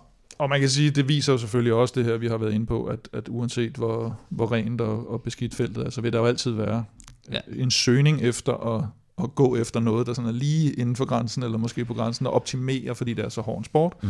og derfor så, så får vi de her, de her tilfælde, og det har, det har der været i alle, alle tider af cykelsporten, mm. og det bliver der nok også ved med. Hvis vi lidt skal tilbage på, på V M-sporet og de her to hold, Australien og Colombia, så er der en rytter, der sådan springer mest i øjnene hos mig, øh, på det australske hold, og det er selvfølgelig Michael Matthews, øh, synes jeg, hvis vi, hvis vi kigger ned over kandidater fra, fra de to hold. Skal det nogensinde lykkes for ham at få, få de her striber, de tykke striber på trøjen? Øhm, ja, han har gjort ja, nogle ja, gode ja, forsøg. Ja, jeg synes eddermame, han har, han har jo været super, super skarp og været med fremme i rigtig mange år. Til tider, kan man sige, og det ved jeg ikke, om, om han har svært ved at, at, at, at vinde, men mm. øh, han er i hvert fald rigtig god til at sidde med i finalerne og har en god afslutning, og super, super alsidig. Jeg, hvis, jeg skulle, øh, hvis jeg skulle give mit eget bud, så tror jeg ikke, han kommer til at, at blive verdensmester. Ja. Men, øh, men det skulle ikke undre mig, at han på en eller anden måde kunne, kunne stadig være med fremme i, i et V M. Han er jo blevet nummer to i to tusind femten i Richmond efter mm. Sagan, så fik han bronze sidste år efter Remco og Christophe Laporte. Øh, og foran Wout van Aert, han fik bronze i Bergen i to tusind sytten øh, efter Sagan og Christoph, og han blev fire i to tusind seksten og syv i tyve tyve. Det er altså nogle, øh, nogle relativt heftige V M-resultater at have, uden at have vundet. Altså det overgår faktisk øh, Mathieu Brachel, øh, som også har været tæt på. U S A stiller med et ungt og meget stærkt hold, med øh, Matteo Jorgensen som mm. sådan umiddelbar kaptajn. Også, jeg synes også sådan en som Magnus Sheffield kunne være, kunne være ja, interessant på den her rute. Ikke? Øh, passer helt vildt godt til mm. ham. Nelson Paulus til gengæld har kørt vanvittigt flot sæson. Det så ud i turen, som om han er ved at være lidt træt. Ja, han så udbrændt ud, da han skulle gå efter prikkerne der. Synes jeg allerede ret tidligt, da han kom i prikkerne, at, mm. at, at kan man sige, luften var ved at gå af ballonen der, kunne man godt se. Men fantastisk sæson, og, og selvfølgelig har han vel nok et niveau, men, men det, man skal også være frisk oven i hovedet og i kroppen, når man skal mm. til et V M, så, så jeg tror heller ikke lige på ham. Men, øh, men ja, som du siger, Magnus Sheffield, øh, han er en af de øh, rigtig, rigtig spændende navne. Matteo Jorgensen også øh, har set super stærk ud. Og så er der flere, der faktisk også har nævnt øh, Mauro Schmidt fra, fra Schweiz, mm. som vi også nævnte i, i, i transfergennemgangen. Jeg synes umiddelbart også, at øh, Mark Hirschi ligger den her rute ikke helt, øh, helt tosset til. Mm. Øh, og så har de jo altså Stefan Bissiger og, og Stefan Küng med som et par ordentlige motorer, hvis der skulle... Øh, hvis der skulle opstå noget ballade undervejs, de skal, de lige skal have hentet lidt ind, så, mm. så, eller, eller have nogen tændt i udbrud. Klart, altså jeg tror også uh, Hirschi, altså uh, også i min verden, uh, perfekt til, til den her. Nu får han jo så, kan man sige, endelig lov til at, at slippe fri af andre kaptajner og hjælperoller, ikke? Ja, ja. Fordi at han er jo vant til at køre med, med nogle rigtig store navne. Uh, jeg synes også det, man siger, lige med Mauro Schmidt og Hirschi, de har jo også kørt uh, V M sammen med... Mm. i, i U treogtyve-klassen med, med succes dengang Hirschi, han, han vandt U treogtyve-V M. Øhm, så og jeg tror også, Bissiger var med på det hold i øvrigt mm. faktisk. Men, øhm, men spændende hold. Jeg, jeg synes også, det er lidt sjovt, at der er så mange, der snakker lige om uh, Mauro Schmidt. Mm. Øhm, det er ikke, fordi han er en ja, hurtig jo selvfølgelig, men, øh, og rimelig ja. holdbar. Ja, ja. Det, øh, det, det bliver et spændende hold, men det er nok de to, øh, som, som det, ja, selvfølgelig Stefan Küng. altså, han har jo været med så mange gange ja. også, ikke? Og øh, hvis det begynder at regne, øh, så er det jo lige meget, kan man sige, hvor meget det går op og ned. Øh, og, så skal han nok sidde og kæmpe sig ja. tilbage til finalen, ikke? Og så skal vi jo også lige nævne Norge, der ligesom U S A og Schweiz øh, i gåseøjne kun har seks rytter med. De har Rasmus Tiller, der jo er brølstærk, ikke mindst, ja. Også i regnvejr. Tobias Johannesen kommer godt ud af turen, er både god til at klatre og... Øh, hvis man kan ja, kalde det klatre på de der hundrede, hundrede meter stigninger over i, i, i Glasgow, men øh, og, en, og en hurtig afslutning, ja. Og så har de jo Christoph og Søren Værenskjold, jo, som vi også så øh, som virkelig hurtige, ja, ja. Men der skal lidt til, før at de kommer hjem og spurgte om en sejr, tænker jeg. Øh, en af de hurtige rytter fra de mindre nationer, der også havde haft en god chance, det er jo Binyam Girmay, han måtte øh, melde afbud efter mm. et styrt i, i San Sebastian. Så øh, hvis vi kigger på nogle af de her små nationer, hvad, er der nogle outsider, nogle rytter der, som selvfølgelig bliver lidt alene, men, mm. øh, men, men som måske kan køre ja. godt ved hjem. Ja, det er nogle af dem, som skal prøve at snige sig med, kan man sige, når der er med i nogle af de tidlige mm. ryg, eller, eller, eller i finalen, men det er navne som Ben Healy fra, fra Irland, øh, som jo har haft et vanvittigt godt forår, ja. og, og, og et gennembrud i, i Giroen også, øh, så, øh, så han, han er jo spændende, og, og kan man sige, er jo ikke så langt fra, fra hjemmebanen, øh, så, så må ikke han... Øh, Man kunne godt forestille sig, at han i hvert fald var med, var med fremme. Øh, Kwiatkowski øh, fra Polen, ene mand derfra. Øh, han havde jo et super stærkt uh, Tour de France med, med sin etapesejr på Gran Colombier-etappen. Øh, super, super flot, og han er med fremme lige i øjeblikket i, i Polen rundt, ja. øh, dog uden at have, have sejret. Men, øh, men så han kan holde formen med der, så ligger den også godt til ham. Ja. Klart, det er, og han er jo en af de her, kan man sige, øh, rytter, som gerne vil flyve lidt under radaren, øh, men viser sig lidt som den gamle Kwiatkowski, mm. som jo har været verdensmester før. Så, øhm, så, så ham synes jeg også, man skal holde øje med. Lutsenko fra Kazakhstan, øhm, som også lige har vundet øh, et cykeløb, øh, det her Circuit de Getxo, mm.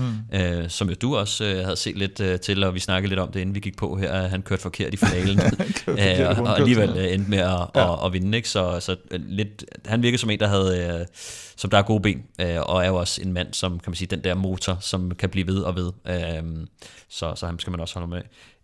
Hvad hedder han? Jonathan Narvaez fra, fra Ecuador, synes mm. jeg faktisk har set ret stærk ud. Nu kigger jeg bare lige på Ecuador, de har jo nogle af de her Caicedo og så videre, mm. men, men Narvaez her, han, han har altså kørt det her Østerreich-rundfart, som jo ikke er, kan man sige, bevares, ikke er det største løb. Men nej, det er for dem, der ikke kører turen nærmest, ja. Eller hvad skal man sige, som er, nogen ja. er på træningslejr og sådan noget, så kører man ja, ja. Østrig. Nogle men gange, ja. det, det er stadig et, et professionelt cykelløb, der er stadig store navn med, øh, og der var han altså rimelig dominerende, mm. øh, og, øh, og ja, så man altså lige kigger ned over hans øh, resultatliste, synes jeg, at øh, tænker sådan, jamen hvorfor ikke? Altså, øh, han, øh, han er stærk, og så så jeg også på hans øh, Pro Cycling Stats, måske det fedeste profilbillede, hvor han lige har løftet det ene øjenbryn sådan lidt og kigger, det er rigtig fedt billede, det skal du lige se bagefter. Han kører blue steel over? Der er noget blue steel over, ej, over det profilbillede her, det synes jeg virkelig var, var fedt.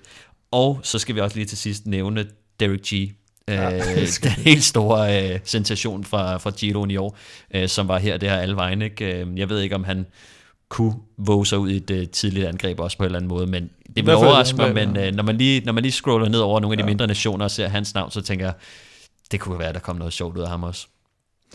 Det bliver sindssygt spændende. Øh, vi glæder os rigtig meget til på søndag, og det er jo typisk den tidlig morgenstund, skulle jeg til at sige, ah, lidt op ad formiddagen, men det er sådan et løb, man skal se fra start mm. til slut. Klart. Vi skal som lovet i indledningen også lige forbi kvindernes Tour de France, Tour de France Femme, og der fik vi jo så den her for andet år i træk. Mm. I de to Tour de France, der har været kørt, har vi haft en, en dansk etape, så Emma Norsgaard den her gang, ja. Hun øh, brød lige igennem lydmuren. Det må man sige, altså kæmpe, og kan man sige, karrierens øh, største sejr. Øh, hun har jo haft et hav af topplaceringer, men har været lidt længere mellem snapsene nu, og øh, det var bare super fedt at se hende øh, vinde øh, ja. en etape på en anden måde, end hun plejer. Altså hun, øh, hun tager jo den her sjette etape fra et morgenudbrud, kan vi vel godt sige. Hun kommer afsted sammen med, sammen med to andre, øh, og øh, de to mand, kan man sige, der ja, kan man sige, holder til stregen. Det gør det jo kun Emma, der faktisk øh, gør det, men det bliver jo jagtet vildt og blodigt, og det var jo lidt ligesom at se Kasper Asgrens øh, etapesejr i, i Tour de France, hvor at der kommer nogen afsted, der bliver kørt, der bliver coastet lidt for meget. De holder dem egentlig i kort snor, men, øh, men til sidst så formår de bare ikke at få lukket de der sidste sekunder. Øh, og det gør jo også, at altså, jeg synes, det der, der er genistregen, det er, at Emma hun faktisk åbner en spurt, der jo er hvad er den, seks hundrede meter lang eller sådan noget. Altså, den er jo virkelig, virkelig lang. En dobbelt, Æh, dobbelt lang Mads P-spurt. Ja, ja, eller hvis ikke også længere end det faktisk, fordi at hun er, de er jo lige ved at blive jagtet ned, og det er jo kun Emma, der, der når at holde sprinterne fra sig, øh, men, men, men virkelig, virkelig flot etapesejr. Og efterfølgende sagde hun jo også det her, som var lidt markant, at hun, hun måtte indrømme, at hun nok ikke var helt hurtig til at vinde massespurterne længere, så hun måtte søge øh, sejrene på en anden måde. Og opsøge det her. Ja. En, en der, der virkelig opsøgte, det var Demi Follering. Hun, ja, øh, jamen, altså, man havde jo set frem til den her hollandske duel mellem Demi Follering og Annemiek van Vleuten. Og, mm.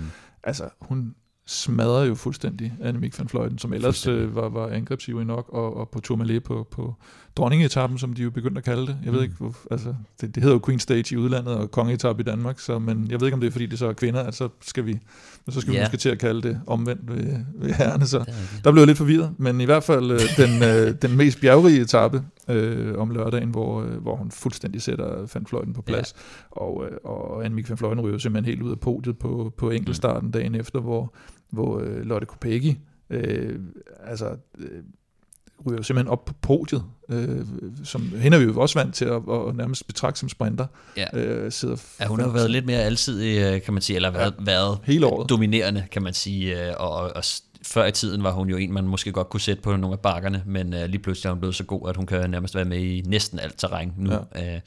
Øh, hun bliver så, hun tager et hak i tuden, øh, efter hun har domineret, kan man sige, meget cykelløb faktisk, øh, og, og været i føretrøjen, så, så, så taber hun dog tid på, på Tourmalet-etappen og, og dumper ned, men på enkeltstarten får hun lige kørt sig op på en, på en anden plads igen, hvor hun, kan man sige, er i samme tid som hende Katarzyna Nivedoma, men, men ja, så også imponerende, at hun faktisk bliver toer i det her Tour de France, som er, kan man sige, nu var det ikke så bjergrigt før Tourmalet, men er jo alligevel for, for skabt sig et forspring, der er stort nok til, at hun alligevel kan, kan holde det på en, på en, på en led bjergetap. Ja.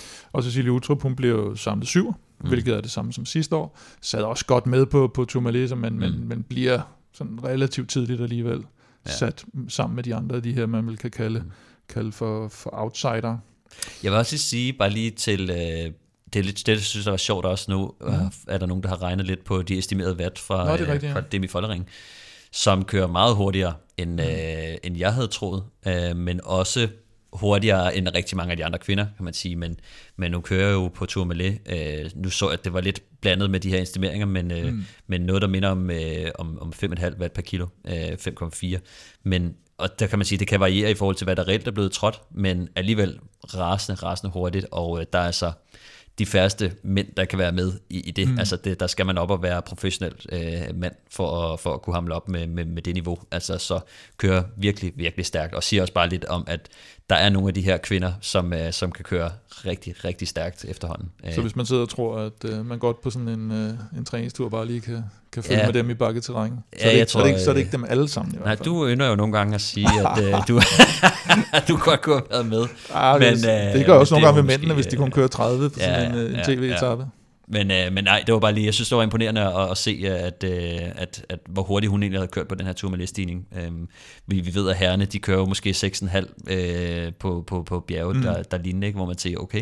Oh, så det er, så meget, de, det er de gode herrer, der kører seks komma fem. Ja, men det er ja, ja. Ja, egentlig, men på samme måde som Demi Follering er, mm. er den bedste kvinde, stærkeste kvinde lige i øjeblikket, så, så synes jeg bare, det er imponerende, at, at hun, kan man sige, såvel som måske nogle få andre, kan komme så tæt på, på herrene.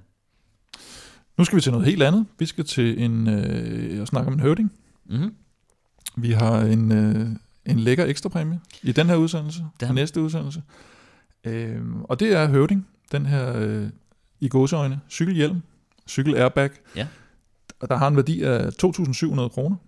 Den kan du simpelthen vinde, hvis du støtter på, på tier punktum d k. Og øh, Stefan, det kommer så jo faktisk af, at senest vi havde den her Råd for Sikker Trafik-kampagne, så sagde ja. nu... Nu går jeg sgu ud og køber sådan en høvding, fordi du er jo lidt, øh, i forhold til nogle af os andre, der ikke har så meget hår, så er du stadigvæk lidt, øh, lidt øm omkring øh, frisyren, når ja. der skal køres på cykel. Det og, øh, og det har de jo simpelthen hørt om, de her høvdinger. Så tænker de, Nå, men, øh, det, det må vi gøre noget øh, ved. Det må vi gøre noget ved, så nu, nu er de kommet ombord her. Ja. Hvad, hvad er dine umiddelbare erfaringer med sådan en, øh, en høvding? Jamen, altså... Øh...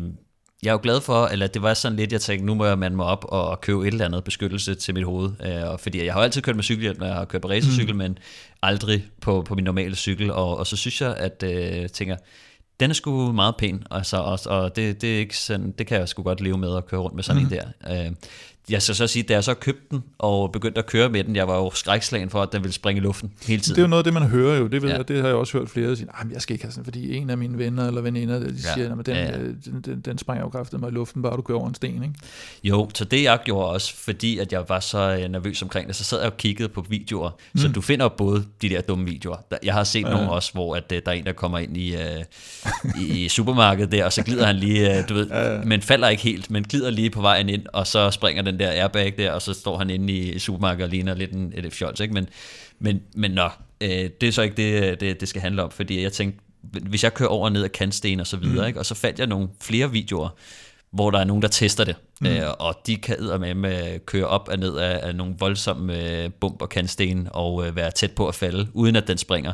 Ja. Men, øh, men det gør jo også, at altså, de har jo lidt regnet den ud nu, Høvding, så jeg tror, at at man skal ikke tro, at øh, det bare springer i luften. Nu er jeg selv, nu er jeg ikke så nervøs for at køre med den længere, men øh, det var jeg, i, i starten var mm. jeg sådan lidt, kører man langsomt ned ad kantstenen og så videre, ikke? Men, øh, men efterhånden, så tænker jeg faktisk ikke længere over det, og den er ikke sprunget, og jeg er ikke faldet. Men, øh, men det synes jeg, øh, ja, jeg er i hvert fald blevet mere rolig, så, så nu synes jeg, det er meget fedt at køre rundt med den. Jamen, øh, vi skal jo faktisk have uddelt en af dem her, der så kan blive mere rolig, når, når vedkommende skal køre rundt på cykel. Vi skal have fundet vinderen af den første høvding af to, og så naturligvis en kop. Skal vi starte med, skal vi starte med koppen? Lad os starte med koppen, ja. Øh, der har jeg fundet en vinder, der øh, faktisk har tilmeldt sig i år, øh, tidligere foråret, mm-hmm. marts øh, treogtyve, og øh, han hedder Rasmus Jensen. Ja. Ja. Måske endda Rasmus F. Jensen, men det kan også være, han hedder Rasmus Fjensen. Rasmus Fjensen, ja. ja. F, øh, hvad hedder han? Finsen. med J. uh, undercover. Men uh, nej, men tillykke til, uh, til tillykke Rasmus med, med melonkommen. Ja. Og til den store høvding, uh, den, den glade høvdingvinder, der, uh, der er der en, der har været med lidt længere dog, uh, siden marts uh, tyve enogtyve, og han hedder Mark Krolund Tang, tror jeg det står. Ja, det står der. Mark Krolund Tang. Ja, ja det, han hedder nok i hvert fald Mark. Det, så, så, så, så, mere tør, så langt, at, mere tør at vi sige. ikke at sige. Nej. Det må vi heller ikke G D P R-mæssigt, tænker jeg. Nej, nej. Jamen, øh, tillykke til Rasmus og Mark. Og vil du deltage i lodtrækningen om de her præmier og øh, ekstrapræmierne og en kop, så kan du sådan set bare gå ind på tier punktum d k og støtte os. Beløbet er valgfrit. Du donerer hver gang, vi udgiver en ny podcast. Når du donerer, så deltager du i de her lodtrækninger. For alle de her lodtrækninger, der gør vi det på den måde, at for hver femmer, du donerer, der får du et lod i puljen, så jo større beløb du donerer, jo flere lodder, og dermed større chance for at vinde. Du finder link på velropa punktum d k og på tier punktum d k, og vi takker selvfølgelig alle dem, der støtter, og ikke mindst Rasmus og Mark, der er jo vandt i dag. Og inden vi skal til den fantastisk spændende afslutning på quizzen, så lad os lige runde nogle af de ting, der er, der er sket siden sidst. Øhm, for eksempel at Remco Evenepoel, en af V M-favoritterne og den forsvarende mester, han vandt simpelthen øh, i San Sebastian. Mm-hmm. Det er vel det største løb, der har været kørt her. Det, det har det, ja. Det, det må vi nok sige. Altså, det var jo, kan man sige, han har vundet løbet to gange før. Han vandt det sidste mm. år, og så var det inden corona, tror jeg. Det var jeg, hans gennembrudsløb, kan man sige, på, på den voksne scene, ikke? Ja. Ja, det var det, og, øh, og han har jo, kan man sige, gjort det meget ved at køre solo, men, øh, men i år, der havde han jo så Pelo Bilbao øh, hængende med sig over, som jeg synes, Pelo Bilbao kørte også godt Tour de France, og har den der Tour de France-form med sig, ikke? Men, øh, men det var spændende øh, duel faktisk, fordi jeg havde jo regnet med, eller det tror jeg, de fleste måske havde regnet med, Bilbao er en, en hurtig afslutter, og, mm. øh, og han måske ville slå Remco Evenepoel, men så så man lige pludselig, at Remco måske har fået en spurt. Ja, men han var heller ikke selv øh, nærmest klar over det, eller, eller var i hvert fald i tvivl om, han, han ville kunne slå øh, Pelle Bilbao, og havde formentlig regnet med, at han skulle sætte ham ud på nogle af de her lidt krasse stigninger, mm. inden de, de kommer ind. Og øh, det så også ud, som om han fik hældt de fleste ud af, af bagdøren der, men, øh, men Pelle, han ville, øh, han ville hænge med. Pelle, og jeg tænkte også, da han holdt, altså, jeg sad og, og tænkte, okay, øh, Remco, han kører fra dem, altså. altså jeg tror, han vinder solo, og da han ja. så ikke vinder solo, så, nej, så vinder, så vinder Bilbao sgu nok, ja. men, øh, men det gjorde han så heller ikke, så det var, det var rigtig gode forudsigelser, jeg også havde den dag. øh, så han er klar til V M, og man kan sige, det er jo, som han også selv sagde i vinderinterviewet nok, et af hans favoritløb, øh, klassiker San Sebastian. Øh, Polen rundt har vi talt en lille bitte smule om. Mm. Der var enkeltstart i dag, Mohoric har sådan set, Martin Mohoric har ført mere eller mindre hele vejen igennem.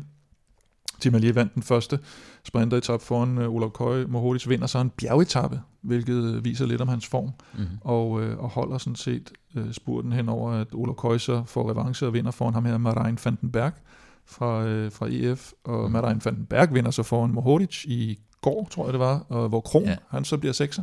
Ja. Lidt øh, formfremgang for Kron, han er, han er ved at bygge op mod Vueltaen. Ja, det skulle han jo også gerne gøre, altså skulle begynde at få noget form på øh, efterhånden, men, øh, men jeg tror altså, det, øh, ja, jeg tror Kron han kunne godt blive, uden at det skal til at handle om ham så meget nu, men, øh, mm. men jeg tror godt, han kunne, øh, kunne gå hen og være farlig i forhold til nogle af de etapper, altså tage en, en etapper i, i Vueltaen. Ja. Ja.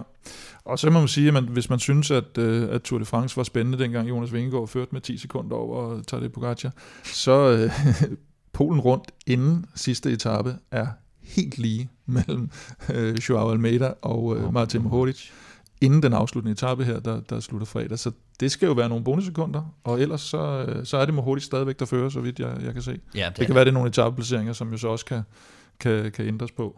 Nej, det må næsten være, hvad hedder det, hundrede delene for enkelt starten i dag selvfølgelig. Ja, men jeg tror, jeg tror også, at jeg tror også, Mohoric han nok skal slå øh, Almeida i en spurt, men ja, det, det bliver spændende det, det at se. Også, altså det, det, det kan jo stadig skifte, det er jo ikke ret meget, der, der adskiller dem, men, øh, men det bliver nok en mano-mano-duel et eller andet sted ja. på ruten her. Øh, Circuito de Getxos var vi lidt inde på. Lutsenko vandt, øh, selvom han kørte forkert i den her rundkørsel. Øh, Tony Galopin blev faktisk to, og selvom han egentlig så sådan lidt svagest ud i den forfølgegruppe, hvor, øh, hvor også øh, Tom Skuins og, og Trentin blandt andet sad. Mm. Øh, han, han bliver to og får da et, et godt resultat her i sin, i sin sidste sæson. Og så var der den her Tour de Lange, som, øh, som blev en lille smule spøjs. Jake Stewart, som jeg også var inde på, vandt første etape. Det gjorde han for andet år i træk. Og så anden etapes afslutning. Den bliver virkelig mærkelig. Din gode, ja. gamle ven, Michael Storer, ja. skal i en en-til-en duel om sejren. Med Cepeda. Med Cepeda fra, fra E F. Og, og Storer, han formår simpelthen at køre ind i Cepeda, inden ja. stregen, alligevel tabe, og så styrte lige efter stregen. Ja. Altså det har jeg simpelthen aldrig set før. Nej, man, man kan huske den øh, spurt mellem, var det Wout van Aert, Kwiatkowski og Sagan, eller hvad fanden var det? Nej, eller Philippe, Kwiatkowski og Sagan, ja. Det er rigtigt. Hvor Kwiatkowski han vinder, ja. øh, hvor de rammer hinanden i cykelkaster og sådan noget. Ja. Ikke? Det var sådan en, en, en elegant en. Det var en elegant her. udgave af det, vi så. Præcis. Der ser man altså to ryttere øh, og Storer, der i et cykelkast svejer ind i Cepeda, ja. taber spurten, og så selv vælter, ja. øh, som, altså, som konsekvens af, at han rammer øh, en anden. Du talte lige om, at Remco havde fundet lige pludselig en spurt. Det ser ud som om, Michael Storer ikke har fundet sin spurt endnu. Altså, det ser ud som om, han slet ikke kunne finde ud af at spurte. Ja, men jeg tror heller ikke, at han er den øh, fødte sprinter. Øh, men hvad gør man så, hvis ikke man kan spurte? Ja, så, så falder man. Ej, eller, også, så, eller også så gør man det, han gjorde dagen efter. Ja, det gør, ja, så det sætter gør. han alle altså, de andre med to minutter. Og, og det er jo det, det er også for, at, som du sagde, min ven, øh, hvor jeg ikke skød ham til, til at være meget, da vi kørte øh, fra Irland rundt for, for, for, for en del år siden, hvor jeg tænkte, ham der, han kan da sgu ikke træde. Mm. Hvor jeg stod og jokede lidt med ham, og så stod, så jeg kørte sammen med Andreas Kron jo på det tidspunkt, så sagde Kron, ham der, han er sgu rimelig god, tror jeg.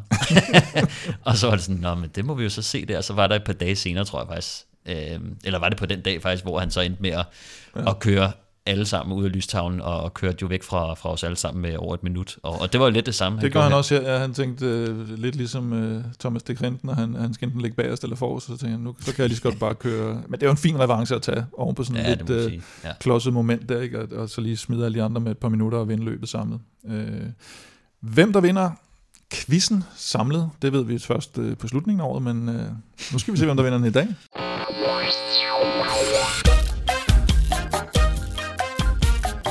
Så det er blevet den tid på året, skulle jeg til at sige, den tid på dagen, hvor vi jo har fået det her spørgsmål i quizzen fra den kære herre Elming. Og spørgsmålet lød, hvad det var for en nation, der har, er den eneste nation, der har ryddet podiet til herrenes elite linjeløb ved V M i landevejscykling. Mm. Nu har du øh, kunne sidde og tænke lidt over det. Ja. Der er jo, jeg tænker, det måske øh, er en af de store nationer, man skal, skal ud i, eller det, det, vil, ja. det vil der nok være mit bud i hvert fald. Og det vi kan sige, det er, at nu får vi jo svaret lige efter, vi har givet vores bud, så vi kan kun give et bud. Så det er, er enten, et bud. Øh, det, det er et nul til, til en af os. Ja. Eller nul nul. Ja, ja. Jamen, øh, ja, ja. Jeg tager, øh, jeg tager serveretten og, mm. øh, og plukker først, og øh, jeg kan ikke huske, at der er nogen, der har ryddet podiet, så jeg, jeg tænker, det må være lang tid siden, at der er nogen, der har ryddet podiet. Øh, det er i hvert fald ikke sket i nullerne eller, eller senere, så vidt jeg lige husker. Nu sidder du og kigger på mig, som om det er sindssygt. Jeg er helt blank. Jeg går med en af de helt store cykelsportsnationer, øh, som jeg synes ofte er med i toppen øh, af vindere, når man kigger mange steder. Frankrig. Ja. De har, ikke, de har ikke vundet meget i lang tid, men der Nej. var på et tidspunkt, hvor de var på toppen af, af verden. Ja. Altså, den, der jeg... var en gang, hvor de ejede cykel, cykelverden. Ja, altså, jeg synes jo, det oplagte bud må være Belgien, men så, så det gider jeg ikke at sige. Det gider øh, du ikke at sige? Nej, det gider jeg ikke at sige. Og, øh... Arh, det er så meget en plæsner, hvor man lige skal nævne nogle ting. Som ja. altså, ah, jeg Nå, tænkte nej, nej, også nej, nej. på Belgien, men uh, uh, uh, uh, så måtte jeg lige så sige. Så jeg er, jo, jeg er jo ude i noget Italien eller Spanien, må jeg jo så være, hvis det skal være en stor cykelsportsnation, ja. yeah. som ikke er Danmark. Så jeg vælger... Det er halvtreds halvtreds. Det er en halvtreds halvtreds. Eller hvad? Eller er det Italien, du... Jeg tager sgu Italien. Jeg tager sgu Italien. Ja, den er også fed. Den er også jeg tager fed. Italien, og vi... Øh... Vi får simpelthen svaret med det samme her. Nej, mm. det var ærgerligt. Hvad så? Kan du se det? Jeg I vores manuskript. Så kan jeg læse det op for dig. Der står det Italien. Er, er det rigtigt? nitten syvogtyve. What? Alfredo Binda, Constante Girardengo Dingo. og Domenico Piemonte, Piemontesi. De to først kendte jeg. Den sidste gjorde jeg ikke. Ja, okay.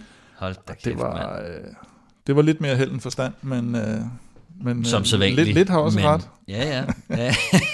ja. Nu er det jo sådan, at det går hen og bliver den farlige føring med, med to, tyve atten, to point, tyve, tyve atten ja. øh, ved V M-status. Øh, uheldigvis for mig, så ligger V M jo tidligt på året i år, mm.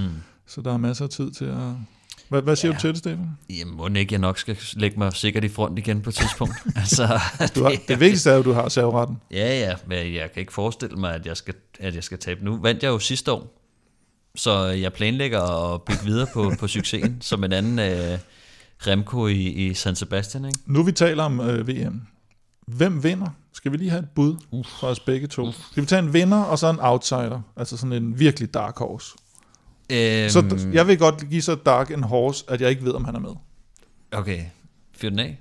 Du starter. Tom Skuins som dark horse. Okay. Det, altså, jeg ved ikke, om han er med. Nej. Men hvis han er med, så er han så, en dark horse. Ja, ja. Det, var skal, meget det er der, dark. vi er ude i. Det var meget mørkt, ikke? Er det Narvaez for dig så? Narvaez? Ja, nej, jo, nej. Jeg vil sige, øhm, nej, jeg, jeg vil sige, mit, min dark horse, ja. som jeg ved ikke, om er en dark horse, Kwiatkowski. En tidligere verdensmester som dark horse, nu må du æde med mig lige. Ja, han er ikke Kom en nu. af favoritterne hos bookmakerne, det vil jeg sige. Ah, okay, du får den så. Og hvad så med vinderen øh, blandt favoritterne? Hvem er vi ude i der? Eller bliver det overhovedet en af de store favoritter? Mm, formentlig, ja. Jeg tror mest på Van der Poel, hvis jeg skulle sige noget. Øhm, ja. Men ja... Ellers så, ellers så skal jeg, hvis jeg skal... Nej, okay, så vil jeg sige, må jeg lave mit dark horse bud om? Fordi så tager jeg Skjelmose ind som... Skjelmose som dark horse? Ja, han okay. var tæt, på, han var tæt ja, på at gøre det sidste år, eller ja, ja. var tæt på at blive toer sidste år. Ja, det er rigtigt. Men hvem er så din vinder? Det er stadigvæk Van der Poel. Det er stadig Van der Poel, ja, som hvis man skal vælge et sikkert kort. Jeg kan, jeg kan ikke sige Van Aert, jeg kan ikke sige Alaphilippe, jeg kan ikke sige... Jeg må sige Dylan van Barle. Han, det er, han er lidt en mesterskabskandidat. Ja, det, det kan jeg godt se. Ja. Ham tager jeg sgu. Han, han, har, han har nærmest blottet øh, skulder, eller hvad det hedder, ud gennem trøjen. Skuins og Van Barle, det er det, du ja, det er nogle overbud. Det er godt, der ikke er noget på højkant.